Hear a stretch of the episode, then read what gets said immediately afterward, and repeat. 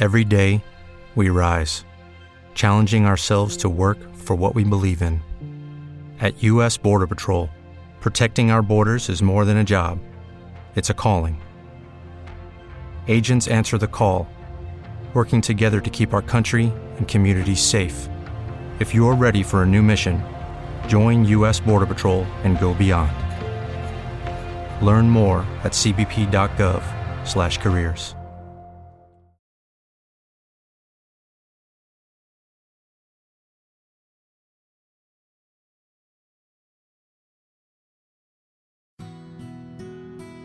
Concerning the issues of life, liberty, and justice, and their impact on individuals, culture, society in America, and around the world, this is The Truth Spoken in Love with your host, Myra Jean.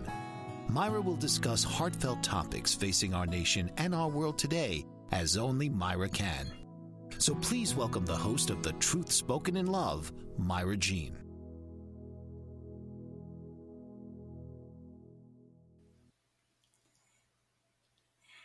I'm so glad to see you, and I, you can see me. It was my new do, uh, but uh, the truth spoken in love. There's three things. The truth, right? I once uh, asked as a question, uh, who would know? Who would know the truth? Okay, and uh, I knew there was the only true living God. But I didn't know him myself. I'd heard about him. So I asked him um, what the truth was in my situation. So I won't go into that right now, but the truth, as Jesus said, He's the way to the truth.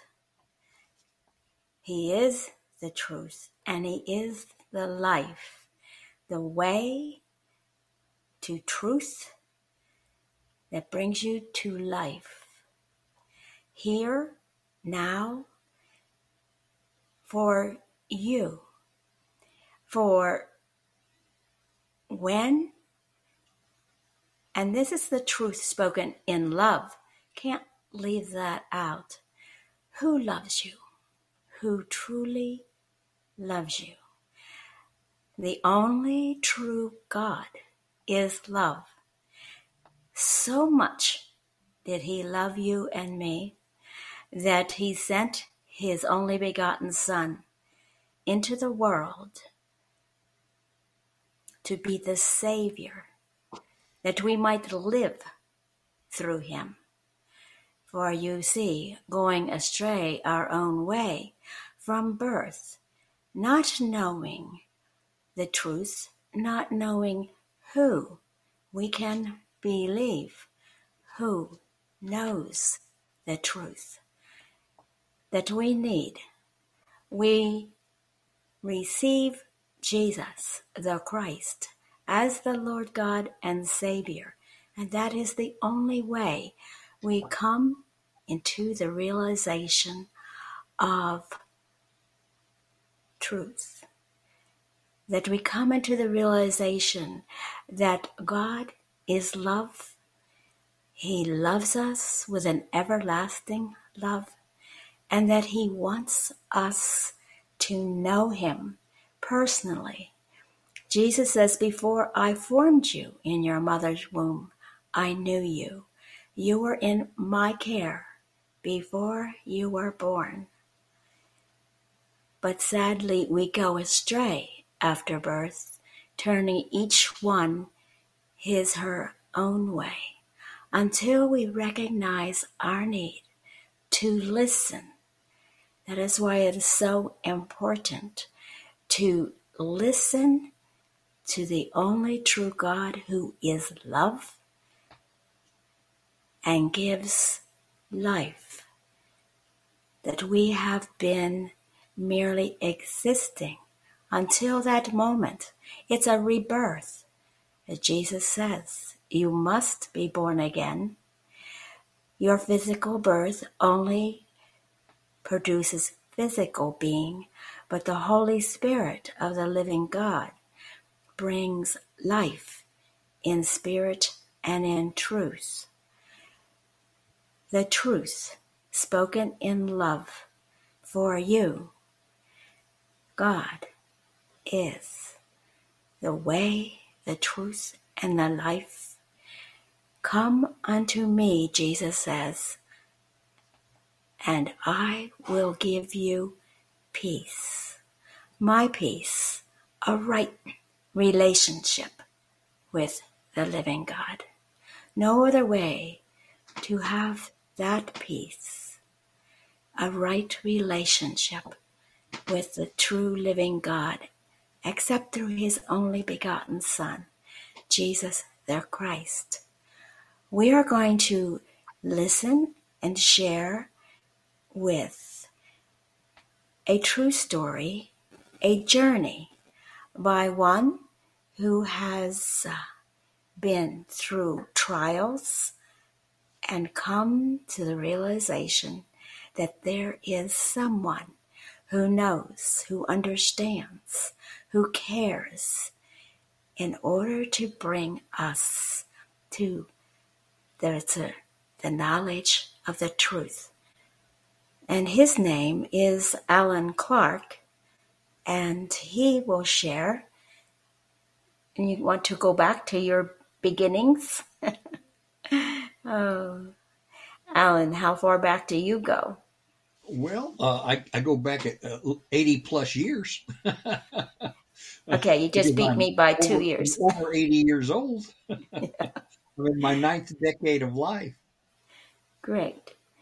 Yes. And um, what uh, what pitfalls did you have growing up? Did you have any pitfalls and things that you didn't understand? And no, you know, I, I had a great, absolutely great life, Myra, Jean. Um, my father was an army officer. Um, my father had had a very, very rough life. His his father uh, died in a railroad accident when he was one years old. His mother died in the uh, influenza epidemic of 1918. So by age two, he was an orphan, raised until he was 10 by a wonderful, wonderful grandmother. Because I remember interviewing him one time, and he said that the, the greatest time of his life was um, when he was able to be uh, raised by her up till age 10. Then she died, so that was the saddest day of his life.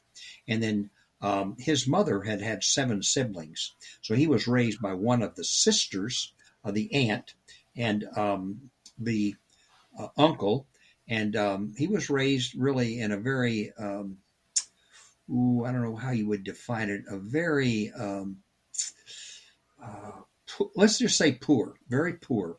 Uh, the, mm. the, the, uncle was an eighth grade dropout and uh, dug water wells and so forth. That was his living. And my father never really had any um, assistance in in uh, education other than he went to mm. school, but there was no there were no books around the house. And but he was very intelligent. He was innately intelligent. He had good genes as far as intelligence, and uh, he ended up uh, being the um, co-editor of his high school uh, newspaper, mm-hmm. and he ended up getting a uh, an associate's degree at a uh, college over in Arlington, Texas, wherein mm-hmm.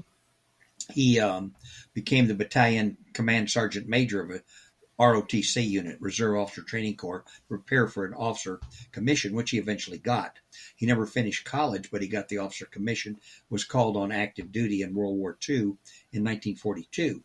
So that takes him up to there. My mother was has a very interesting heritage. Now, my father's heritage goes back to the uh, Revolutionary War. Uh, two of our ancestors, uh, my ancestors, uh, were soldiers in the Revolutionary War, and I'm very proud of that. One of them fought in a battle down in South Carolina, and was at, one was at the Battle of Yorktown, which was the, of course, the final battle of the war. Mm-hmm. Uh, mother's mother was a uh, apparently the uh, daughter of a very prosperous German businessman in Matamoros, Mexico. Uh, in the 1800s, the Germans were very commercially oriented all around the world, and they had businesses and they moved people in with money, whatever the case may be. He was either a banker or a businessman in the early 1900s in Matamoros, Mexico. So she had a good um, good uh, upbringing that was prosperous.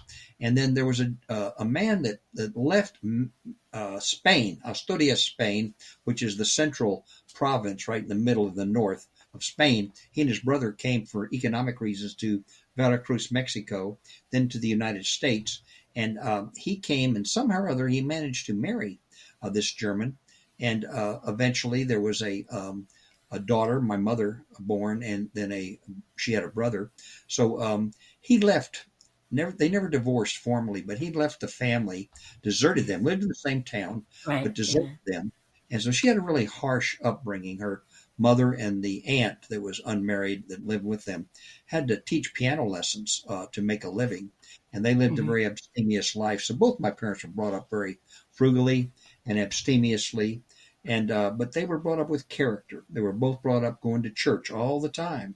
Mother was brought up Roman Catholic. Dad was brought out brought up Southern Baptist. So in their own way, they were brought up with a great amount of faith, and that Mhm. had a lot to do with my achievement of my faith walk. Yeah. So Mhm. um, I really had no issues. My dad was a professional Army officer, great guy, counterintelligence corps, United States military, uh, Army, and uh, Mhm. my mother never worked, and uh, meals were always ready when I got home. And if I had friends come over, friends came over. Dad just always never talked about his work because he was in intelligence work.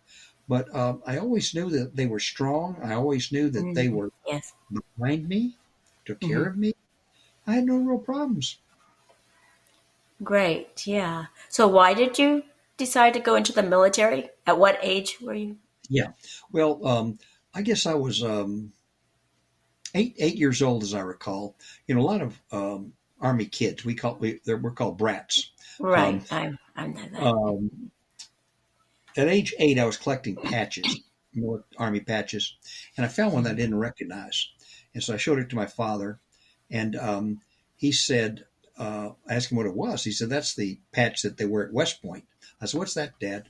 He said, "That's the military academy up north of New York City."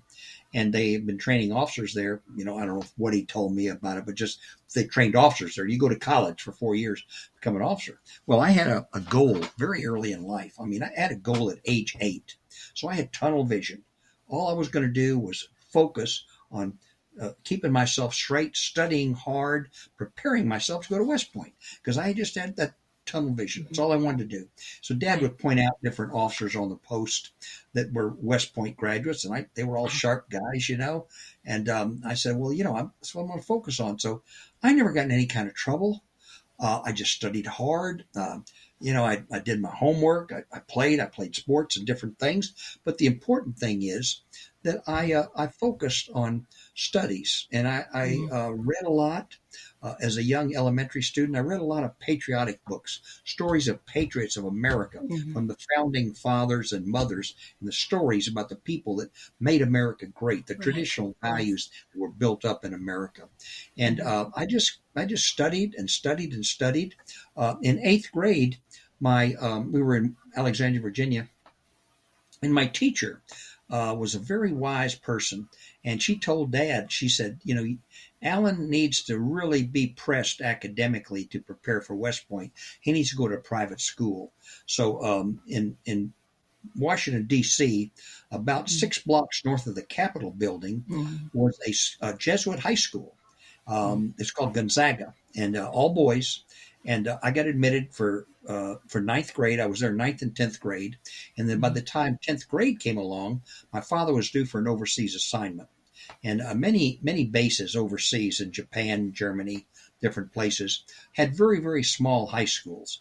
I mean, I remember when I was in elementary school in Sendai, Japan, uh, as first, second, and third grade, uh, the high school graduated four people. Okay, so there was not a very broad based uh, academic opportunity to prepare for college there. So uh, the the headmaster, Catholic, a Jesuit father headmaster at the tenth grade, I was a Protestant, um, suggested to Dad that it rather than take me overseas, I better get into boarding school. So uh, I got myself in a Dad and I worked on it, you know what I had to do, and I was making good grades. So I got admitted for eleventh grade to a prep school that was founded in 1783 in New Hampshire Mhm. called Phillips Exeter Academy. It's one of the oldest prep schools in the country, and uh, it. I was a scholarship student there, and they obviously had a lot of very um, well off kids from very well off families, prosperous families. Um, very Right, successful fathers and so forth. And so I uh, ended up there, and halfway through 11th grade, um, I, I'd applied to congressmen and senators. I'd walk down to the Capitol building and give my grades uh, to the officers there. And I was called up on Christmas Eve, my 11th grade year, Myra Jean, and uh, offered a, a, a, a principal nomination to West Point, which meant that if I passed the test, I was admitted. And so the congressman, I said, Congressman, I don't need the nomination till next year. He says, I'm a lame duck congressman. I've lost my primary. He was from Little Rock, Arkansas, and uh, he lost his primary in, in the summer of 58. So he said, Why don't you go ahead and take the tests? And if you get admitted, decide whether you want to go in or not. And if you don't get admitted, you got to practice. Well, that made sense. I said, Okay, I'll accept the nomination. So I accepted the nomination. He was out of office in 10 days. And uh, so I started taking all the tests that you got to do. I went down to Boston Army Base to uh, do the physical ability test, the uh, um, the SAT, and uh, psychological tests. He had a psychiatrist interview you and so forth, make sure you were stable. You know. So anyway, I passed May first, eleventh grade. I get admitted to West Point, Myra Jean. I mean, imagine? I had enough credit hours to take summer school. I had four math four math years. So I had all the credit hours I needed. So I was admitted to West Point after 11th grade. So I joke in my speeches that I'm a high school dropout that made it into college. So uh, I'm the youngest man in my class of 735 cadets, but I had achieved my goal since I was eight years old. Bingo! I graduated from West Point four years later. I made it. My goal, my lifetime childhood goal, was satisfied. Right. so, so what did they do with you when you graduated? Well, we all got commissions. I mean, West Point, Right. you know, commissions you. If you graduate, you have to serve in the military. We had a four-year commitment. Uh, It was the Vietnam War in which 63. which branch was that? Army. West Point is Army. only Army. Okay. Well, back then you could go in Air Force or Marines, uh, but today you had to have been an enlisted person on active duty in one of those other Right. branches be able to go. Otherwise, you're Army officer. Period. So we graduated, you know, maybe twenty or thirty Air Force, and then maybe three or four Marines, and then maybe four hundred and seventy Army officers that went on active duty. The majority of us went to Vietnam, served in the war. So right out from your graduation, you were in Vietnam. No, no, no, no. No. After we grad, no, they don't. They don't send you directly to war.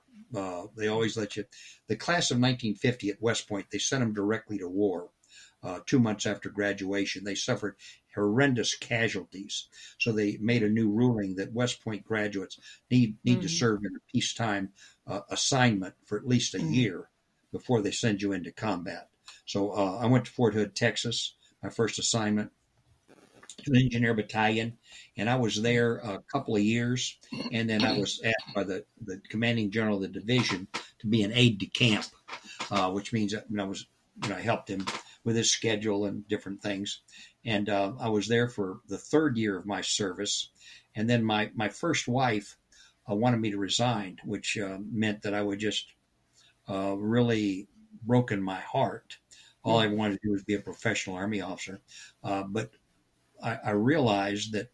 Um, I mean, I had a choice either my career or my marriage. I chose my marriage, but I also could not forfeit uh, forfeit the, the what I trained what I trained for. We were in the middle of the war. All my classmates were going to Vietnam. Some of them had been killed in action already, and there was no way that I could avoid the war. Uh, I transferred from Army Corps of Engineers to military intelligence, and uh, military intelligence. Uh, I thought maybe would be a chance to get in the um, embassy work and intelligence operations, and maybe not go to the war.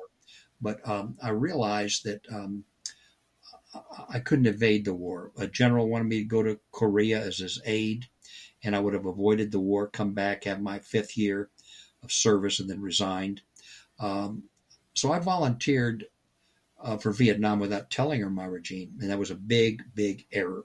Now, had my had my personal faith been stronger then, and knowing what I know now and knew decades ago, I would have prayed with her and uh, told her that this is what I'm agonizing over about going to, the, to the war, and she would have said no. Of course, no no spouse would ever say, "Yeah, go on, go to the war." you know.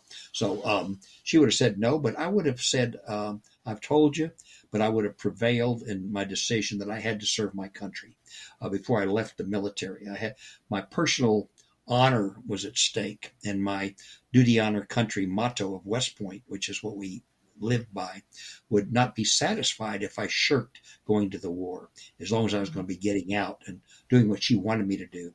So I had to go to the war. So I volunteered, and if you volunteer for the war, you're going to go to the war. I went to the war uh, in the fourth during the fourth year of my service, summer of 1966. I was assigned to a military intelligence detachment in a coastal town called Nha Trang in Vietnam, and she stayed with her parents back here in Dallas. Dallas. Okay. So, how long were you there in uh, Vietnam? Because my Ten and a half- husband, ten and a half- ten and a half months. We had a 12 month tour. 10. I was wounded in, in the middle of my 10th month of service in Vietnam. Okay. Um, you know the Army and Air Force exchange, the the retail of the military uh, that supply uh, um, troops with um, their uh, Army and Air Force exchange. My husband was in that. Oh, the exchange service. You're talking about the exchange service, the post exchanges. Is that what you're talking about? Right. Okay, what about that? What yeah, about that? he he was in Vietnam who, who was? in seventy one who, who are you but talking as- about? as a retail person. Okay, my I mean, you, husband. you're like your father. My husband. Your father. No, my husband. Oh, your husband. I'm sorry. I didn't. I didn't understand. okay. I missed that. Your husband was served. yeah, I just wondered if you crossed in Oh, time. no. Right. No, I- no. My, I left. I was in civilian life uh, by 1971. I, I'd already gotten out of. Come back. I was wounded in the hospital 15 months.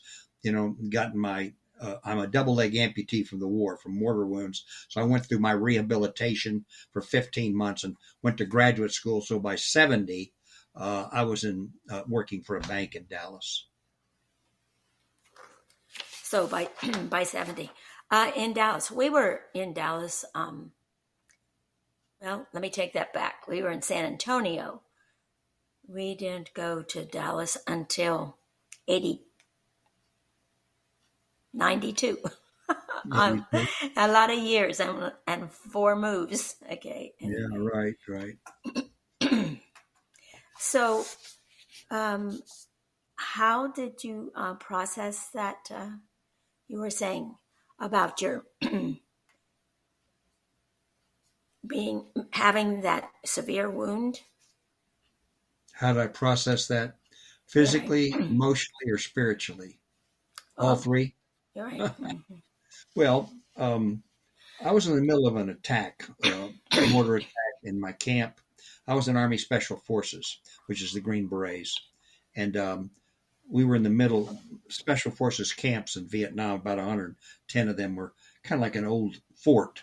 If they had the middle area where the Special Forces were, then you had your protectors, the uh, mercenaries, were on the outer perimeter with the uh, South Vietnamese Special Forces. In our area, we what we call Montagnards. They were the mountain people that were trained by the South Vietnamese, and they they protected the outer perimeter of the camps. And they lived with their families. They lived in dugouts. I mean, they lived down in the ground in like a, a dugout. That's where they lived with their families. And there was an attack. They came up and with their rifles and you know the parapets uh, to protect the camp during a ground attack. Uh, our mortar attack started. We expected perhaps during the course of the attack that there would be a ground attack. Um, so I'm an, I was an intelligence officer undercover. I had a false name. My name was Alan Copley rather than Allen Clark. So I had a false ID. I had been uh, um, started wearing infantry brass, infantry uh, assignment as an officer, false name, undercover, um, trying to get agents to be um, recruited to go back into the old villages they'd left up near the border toward Cambodia to find out where the communists were coming across the border from the Ho Chi Minh Trail. And um, by the fact that uh, uh, a heavily armed North Vietnamese regular army battalion had come into our area, um, my operation for collecting intelligence was shut down. So my commanding officer um, sent a radio message to me a couple days before. He said, "Your operation shut down. I'm going to pick you up at 9:30 a.m. I'm coming up with a plane from 280 miles away, Saigon. I'm coming up to uh, pick you up and be on the airstrip at um, 9:30." Uh, Saturday morning, June 17, 1967. So uh, every two hours in a Special Forces camp, an American is a- awake and on duty. So I had the four to six shift. So when uh, my shift would have been over at six, I would have packed my duffel bag, gone and have breakfast, gotten out on the airstrip to be picked up. I was going to be safe. I was basically out of the war from the danger area. Um, but at 4:30 during my shift, the communist battalion, which had moved through the jungle very quickly, had set up mortar uh, positions mm. Across the river near our camp and, ha- and started a heavy mortar and rocket barrage. And I'm in the middle there, so I'm grabbing men literally and, and sending them to a mortar pit to um, be loaders for the guns, our mortars to get mortar fire on the enemy positions across the river. And um, I also yelled to them to put flares in the air because I was afraid we were going to get an enemy uh, ground attack on one of the sides of the camp. So, in the middle of doing those things, which I was doing, a mortar round hit to my left rear and uh, took off, as it turns out, took my left leg off traumatically, gone immediately to my left rear. No leg below the left knee. Uh, a combat medic, Green Beret combat medic, came and um, stopped the blood flow um, and uh, put a clamp on me or something took me downstairs. I was awake the whole time. I felt no pain, Myra Jean, no mm-hmm. pain. The Lord did not allow me to have any pain. Hadn't have any morphine yet, but the Lord would not. He, he put me into shock or something. No pain. Get down into the bunker. Second Green Beret goes out and gets some uh, morphine and plasma um, to replace the blood I'd lost. And um, about I guess maybe two hours later, it's hard to tell. Uh, we'd had 25 Americans in the camp, two killed. One was sitting right next to me in the bunker where I was, next to my cot, uh, where I was on my stomach. I didn't know what had happened to me. And uh, I'm down there and I say to the medic, uh, I say, um, uh, treat the other men first. I said, don't mm-hmm. treat me, take care of them. And he said, I'm going to take care of you, Captain. Don't worry about it. And the other thing that I remember I said, and we had a response on, was I said, um, be sure to tell my wife what happened because I'm going to die. He said, You're not going to die. He said, I'm going to take care of you. And he wrote me back one time. He said, There was somebody else in that bunker that night. Mm-hmm. We know mm-hmm. it's the Lord to protect me and save me so I wouldn't die.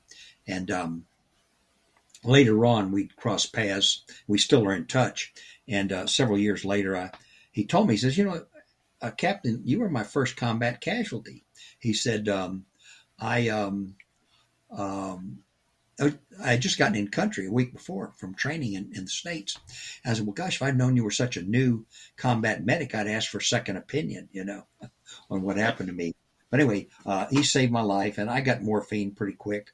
And then uh, I passed out till uh, immediately on a on the helicopter, went into the hospital, um, and then woke up Sunday night, and then um, took a week to get me back to Brooke Army Hospital, San Antonio, the big Army hospital there. And um, three days later, they came up, and my right leg was broken in five places. So uh, the doctor said, Captain, um, we have a choice to make. You have to make a choice. He said, You're going to have to obviously wear an artificial leg on your left leg. Um, but your right leg, we're going to do our best to, to heal you, but it's broken in five places. It's almost impossible to fix that. You're going to be walking as like real gimp, worse worse with your right leg than your artificial leg. so I accepted the reality, and I said, "Okay, take it off." So here I am, uh, three days after. Let me see. One week after my 25th birthday. I was wounded three days before my 25th birthday. Seven days after my 25th birthday, I am a double leg amputee facing fear, anger, you know, anger at God, and fear. What am I going to do with my life? Well, it was not a good period of my life, so I had to work through that in the next 15 months. And uh, I had a, a, a break, a psychiatric break with post traumatic stress disorder. Um, I cracked after four days without sleep, went to a closed psychiatric ward, and uh, for four weeks, and taking pills and psychiatrist for several years after that.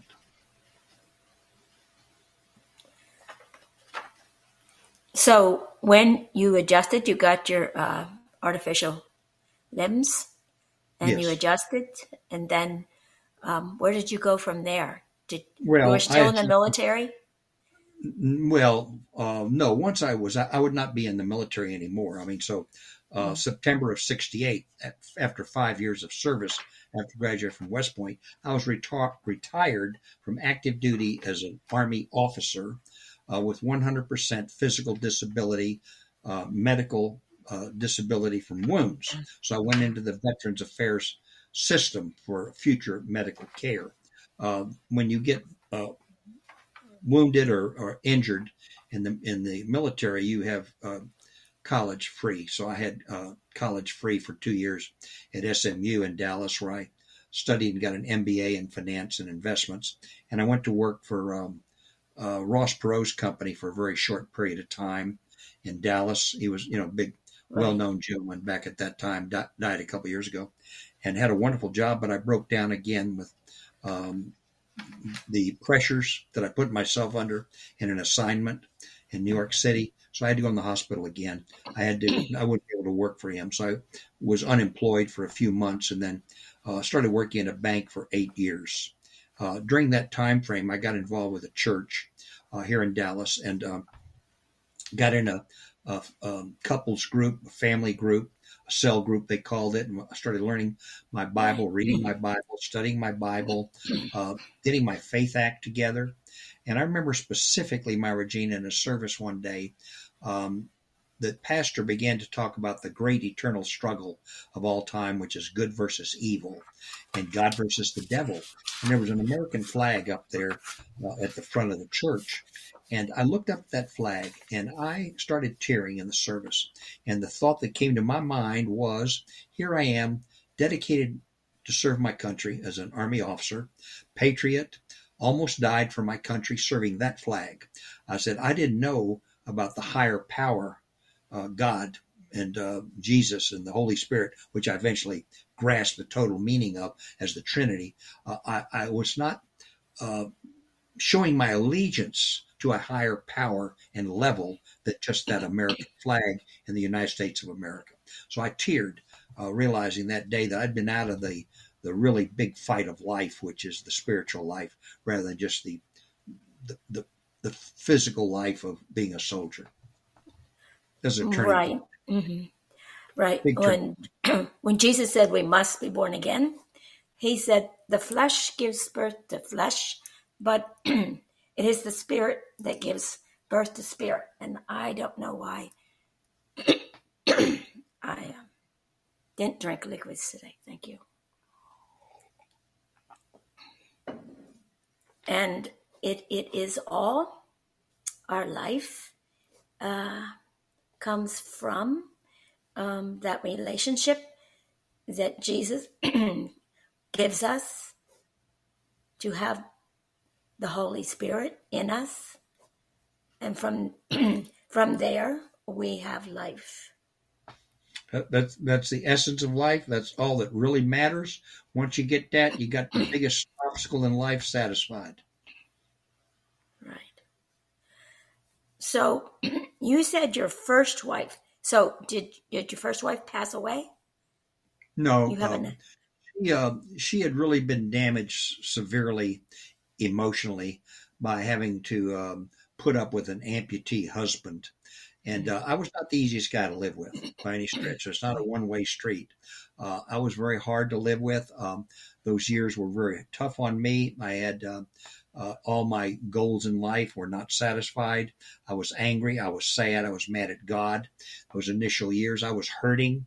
It was hard for me to do things physically. She had to do a lot of physical things around the house. Um, very soon after uh, I got a job in a bank, uh, I began involved in politics. I took a lot of time away. Uh, I went on the governor's staff in Texas, 1978, uh, 10 years after I'd gotten out of the military. And um, spent a lot of time, and we, I moved my family to Austin. She really didn't want to move from Dallas. She was very satisfied in Dallas. Had a lot of friends here. Gone to all the way through school, Southern Methodist University. So, um, uh, and then then after the governor's staff, I had a very hard time uh, financially uh, in the real estate business in the 80s. And then I got an appointment to go to President George H.W. Bush's administration at the National Veterans Affairs Department as a senior political appointee. So I had uh, four wonderful years there. She never went. So we became estranged. And um, uh, it was really more of her volition than mine to desire divorce and a separation. So after 30 years, we divorced. Then I was a bachelor for nine years, and then I remarried 19 years ago to a, a very fine, fine woman um, that is a very devout Christian. She is spirit filled. She knows the Lord, and she's been a great example to me as a husband. Uh, and we have a great prayer life. I mean, 30 minutes before this program, we prayed that I would uh, say and do and be uh, what I should be as a witness to the Lord's love in my life. Right, right. So now I'm 78. So um, you said you're in the 80s, right? 80. I am 80. 80, right. So since did you retire from what the banking? Well, and then you were in no, uh, no, gov- governor's I, I was working. I, I worked eight years at Republic National Bank in Dallas, and I was very involved in politics. And when Governor uh, Bill Clements became the first Republican governor in the state of Texas since Reconstruction in 1978 election, mm-hmm. uh, he asked me to come to Austin and run his office. I was a uh, special assistant administration. I had the first office outside the governor, and so I tell uh, I do a lot of public speaking, and I tell people ten years after I left the United States military, and 10 years after I was in a closed psychiatric ward for 14 weeks, just totally devastated emotionally and trying to learn to walk on my artificial legs. 10 years later, by the grace of God and by the mm. direction of the Lord, because I'd gotten my faith act together and healed from post traumatic stress, didn't take any more pills, didn't see a psychiatrist anymore. I'm in an office 10 feet from the governor's office in Austin, Texas, capital. 10 years later. Right. So when uh, Clement, what was the next uh, governor? Was Perry? He was beaten. Uh, uh, Bill Clements was beaten in '82 by Mark White, um, and then Clements came back in '86 for a second term. Okay.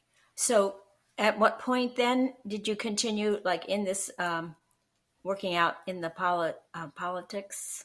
Well, I stayed involved in politics all along. Um, I, in 1982, I ran for state treasurer of Texas when the Governor Clements ran his second for a second term and, and lost.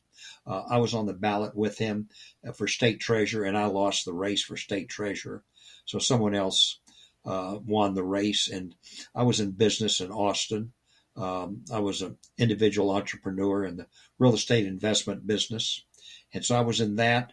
And then um, when pres I, I, worked on President Bush's campaign, George H.W. Bush. So when he was elected in '88, uh, I was asked to be a political appointee on his staff in Washington D.C. at Department of Veterans Affairs. So I went there and and, and left Austin. Okay. And my, my first wife stayed there as a realtor and never moved with me. One of my daughters moved with me and lived with me and uh, became a uh, finished college and became a, a White House intern. And um, the other daughter came up for a while and stayed there for a while, but um, uh, so they both graduated from college up in the Northeast around Washington D.C. Right. So now you're you're still working in the Veterans Administration? Oh no, oh, no, no, no. I retired at age 62, 18 years ago, um, 2005, uh, from the Department of Veterans Affairs. So I've been retired. I've written three books. I've written my autobiography called Wounded Soldier, Healing Warrior. I've written a history of 19 people that served in Vietnam uh, called Valor in Vietnam. And I've written a very politically um, um, connected book about uh, politics and about history and about warfare and about who gets us into wars and uh, puts our lives at risk in warfare called Soldier's Blood and Bloodied Money. All three of my books are on Amazon. So oh, I've been oh, very busy and I've done a lot of public speaking the last few years. Testimony of faith. Go to churches, give my testimony of faith, patriotic talks, historical talks. I've been busy.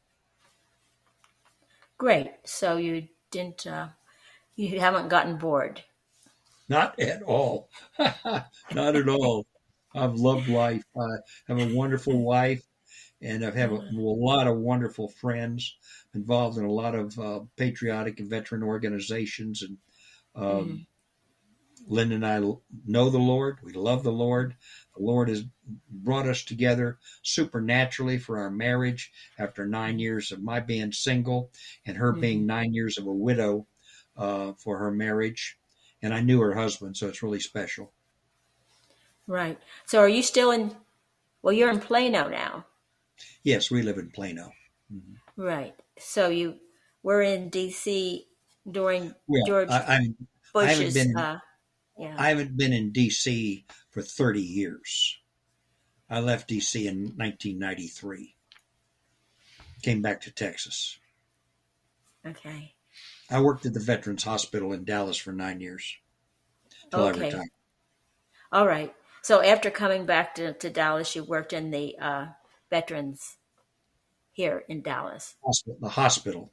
The hospital. The Veterans Hospital, correct. Okay. Right. So you want to um, do you want to share a message to to vets?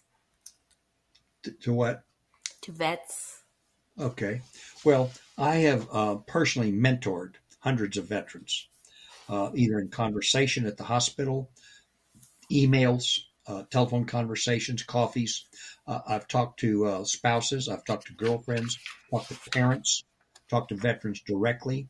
And what I try to do uh, with a veteran that has a post traumatic stress issue, um, and um, I know that many of us evidence what's called the disorder. They, they try to change the names and dampen the name down and so forth. But it, it's an issue of some kind for something that bothered them in the war. And you can have post traumatic stress as a firefighter, as a, a law enforcement person, as right. a spouse in a family or children. Different things mm-hmm. bother you. So, um, what I try to do is go back to the heart of the issue of what's really bothering them and try to analyze that situation and try to get them to understand and recognize uh, what the emotional and physical issues related to that. And was there a mistake? Was there an error? Was there a sin? I try to determine if their issues relate to being sinful. If they're if they're sinful, mm-hmm. I ask them to confess their sins. If mm-hmm. they can't forgive somebody that made a mistake in war, maybe their commanding officer uh, did something that made their best buddy killed in combat, they need to forgive them. You know, the two major things for us to receive um, um, right. protection from the Lord is confess all sins and um, forgive all others, and plus ourselves for stupids. Right, right okay so receiving receiving from the lord his forgiveness for us then extending that forgiveness to others. Correct. Those are the major two things I, that i that i talk to veterans about. In fact right the two things the two things every person every person needs to uh, to to possess, you know, to possess God's forgiveness. And, and it also then, keeps right. us it also keeps us clean, Myra, from spiritual warfare and attacks by the evil one and the de- demonic spirits. If we don't have our the, the doorways to evil closed off, uh, then the the devil can assign demon, demonic spirits to work us over spiritually. I also learned that about 30 years ago. So I apply that with my veterans that I that I mentor uh, to understand spiritual warfare. Okay.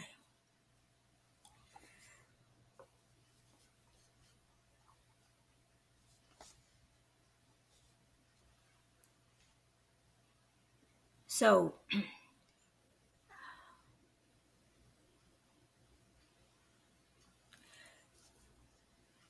now you're in uh, like a, a pastor. I don't know. I have a, lay ministry, if that's what you're getting at. Right, right. What do I, yeah, I have a lay ministry called Combat Faith. And um, it, it is combatfaith.com is my lay ministry website, Combat Faith. And I do a, a blog called combatfaith.blogspot.com. And I've got about 117 messages on there about faith. Um, and so I, I, I go to a lot of talks for churches, uh, veteran groups, patriotic groups, uh, continue to counsel people all the time. I had a podcast the other day, and I ended up counseling, mentoring the uh, the podcaster before the interview. Right, mentoring. Mm. Right. Right. Um, today, the the the issues. There's not. Well, there is war. Mm. Those in the military now, um, they're not so much like in Iraq. I guess there's special forces still involved in Iraq. Well, like, and like we just evacuated the embassy staff out of Sudan. Uh, Army Special Forces and Navy SEALs were responsible for that evacuation in, in Sudan just 48 hours ago, Myra Jean. Okay. So obviously we're involved. Uh, we have our forces all over the world. Uh, we're not in active combat situations like we were in Afghanistan or Ira- Iraq, but uh, we're we're on duty all over the world. Uh, you know, there's a major confrontation that's possible in the Pacific between the Russian and the Chinese fleets and the American fleets over there, and uh, worrying Mhm. about what's going to happen to Taiwan. And uh, obviously, we're we don't have troops on the ground in Ukraine except maybe some advisors um, showing people how to run the weapons systems that we're donating, uh, but we don't have any troops um, on the ground, to my knowledge, in Ukraine. But they're they're stationed in Poland. Right. And and what about in the military now? All the uh, the pressure from uh, woke teaching and uh, transgender teaching, and the the military is how what do you would say messed up? How messed up is the training becoming for military? I- don't have any direct experience, but but um, the the woke culture that's being um, experienced amongst our military is a is a, a reflection of the entire political issue that's hitting the country and is Right. debilitating to the country. And Right. um, any any whether it's school, college, uh, family life, um, uh, business, whatever the case may be, if these different political issues of which there's major contention and conflict in the country, uh, there's going to be an impact, obviously, in the military also. And the military has got to focus on being prepared to keep the peace and to fight the wars and to win and beat the enemy, not to worry about fighting each other. That's Mhm. that's the thing that bothers people like me that have been in the military. Uh, we're taking Right. taking our eyes off the target, which is being prepared to defend the country. Right. Right.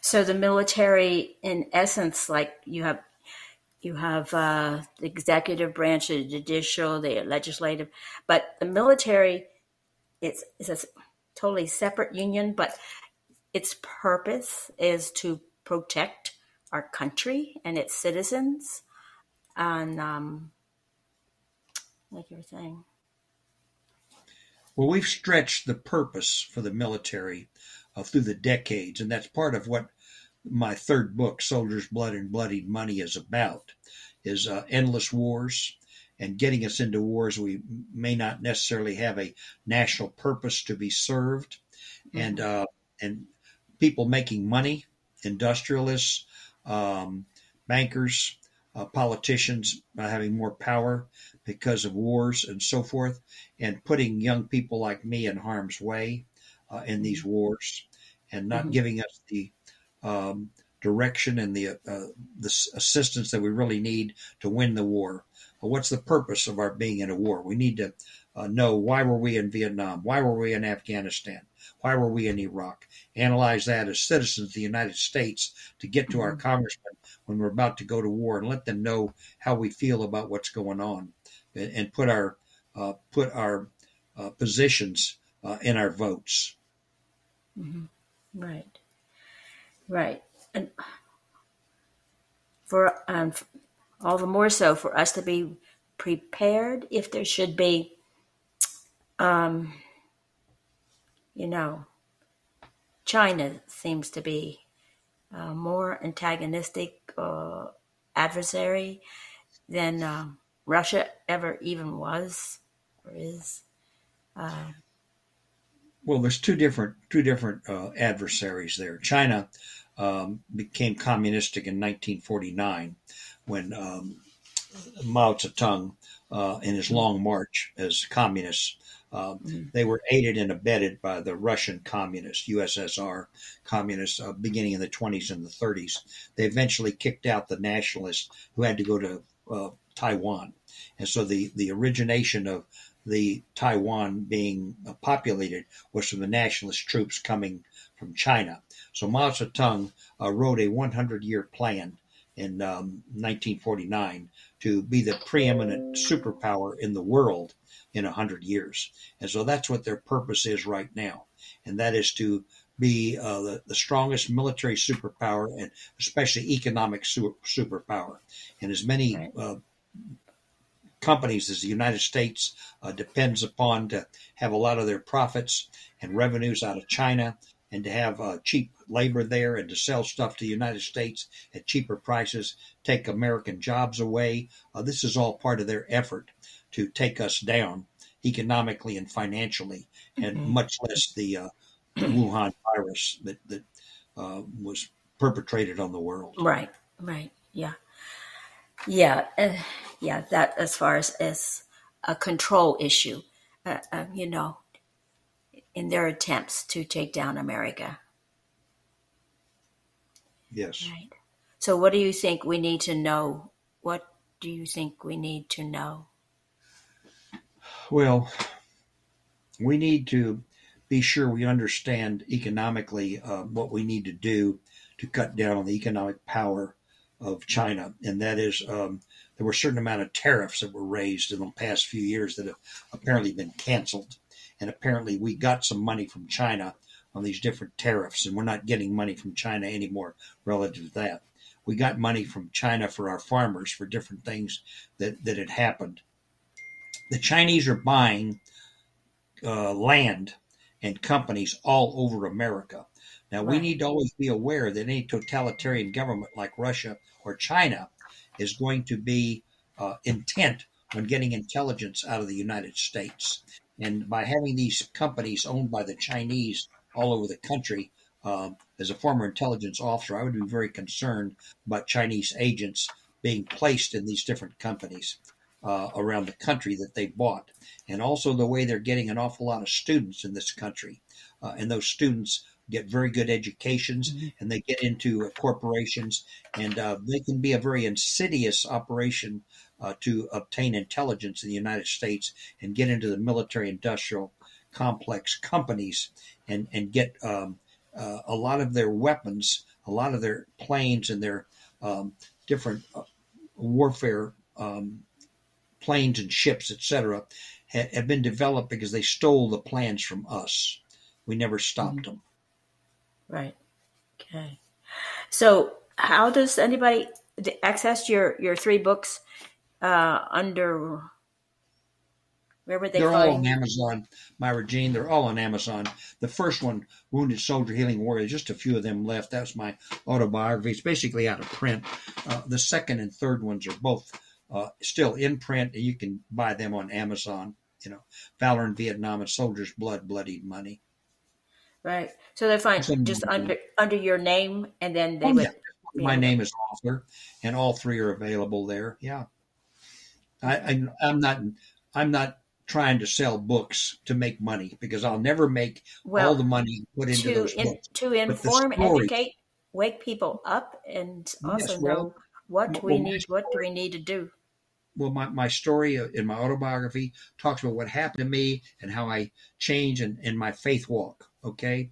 And the number Mhm. two book is explaining the stories of our people that went to war and uh, how wonderful they were, good they were, patriots they were. An Army nurse is a story in there.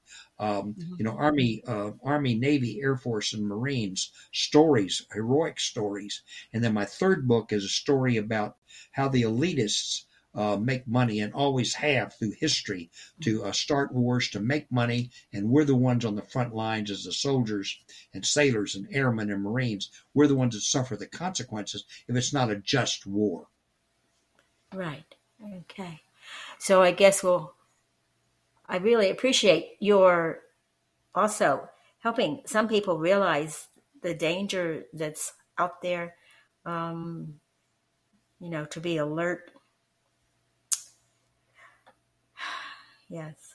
So, so we'll have to say uh, that peace. I want to say it, that peace is possible. First, it's through having a relationship with uh, Jesus, the Christ, um, to know the living God, to receive from Him what we need, to depend on Him. Okay? That we can have peace in the midst of conflict.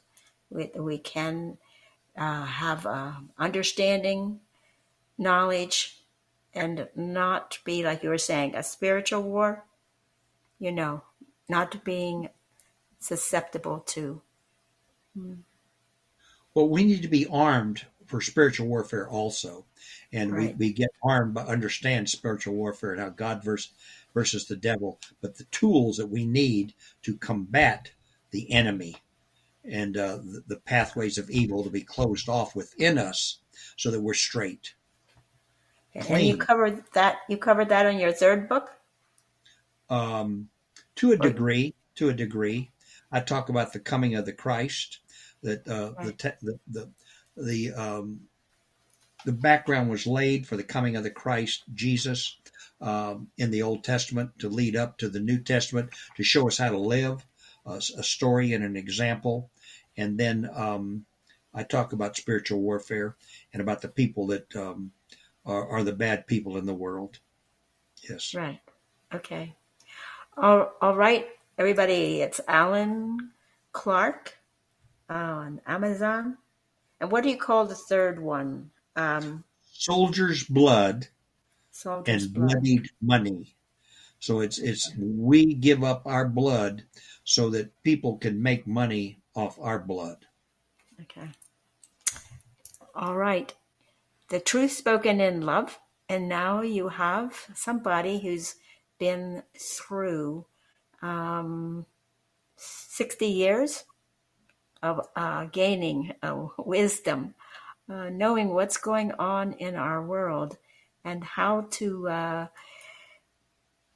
be, uh, we're also lay ministers, but also to be soldiers.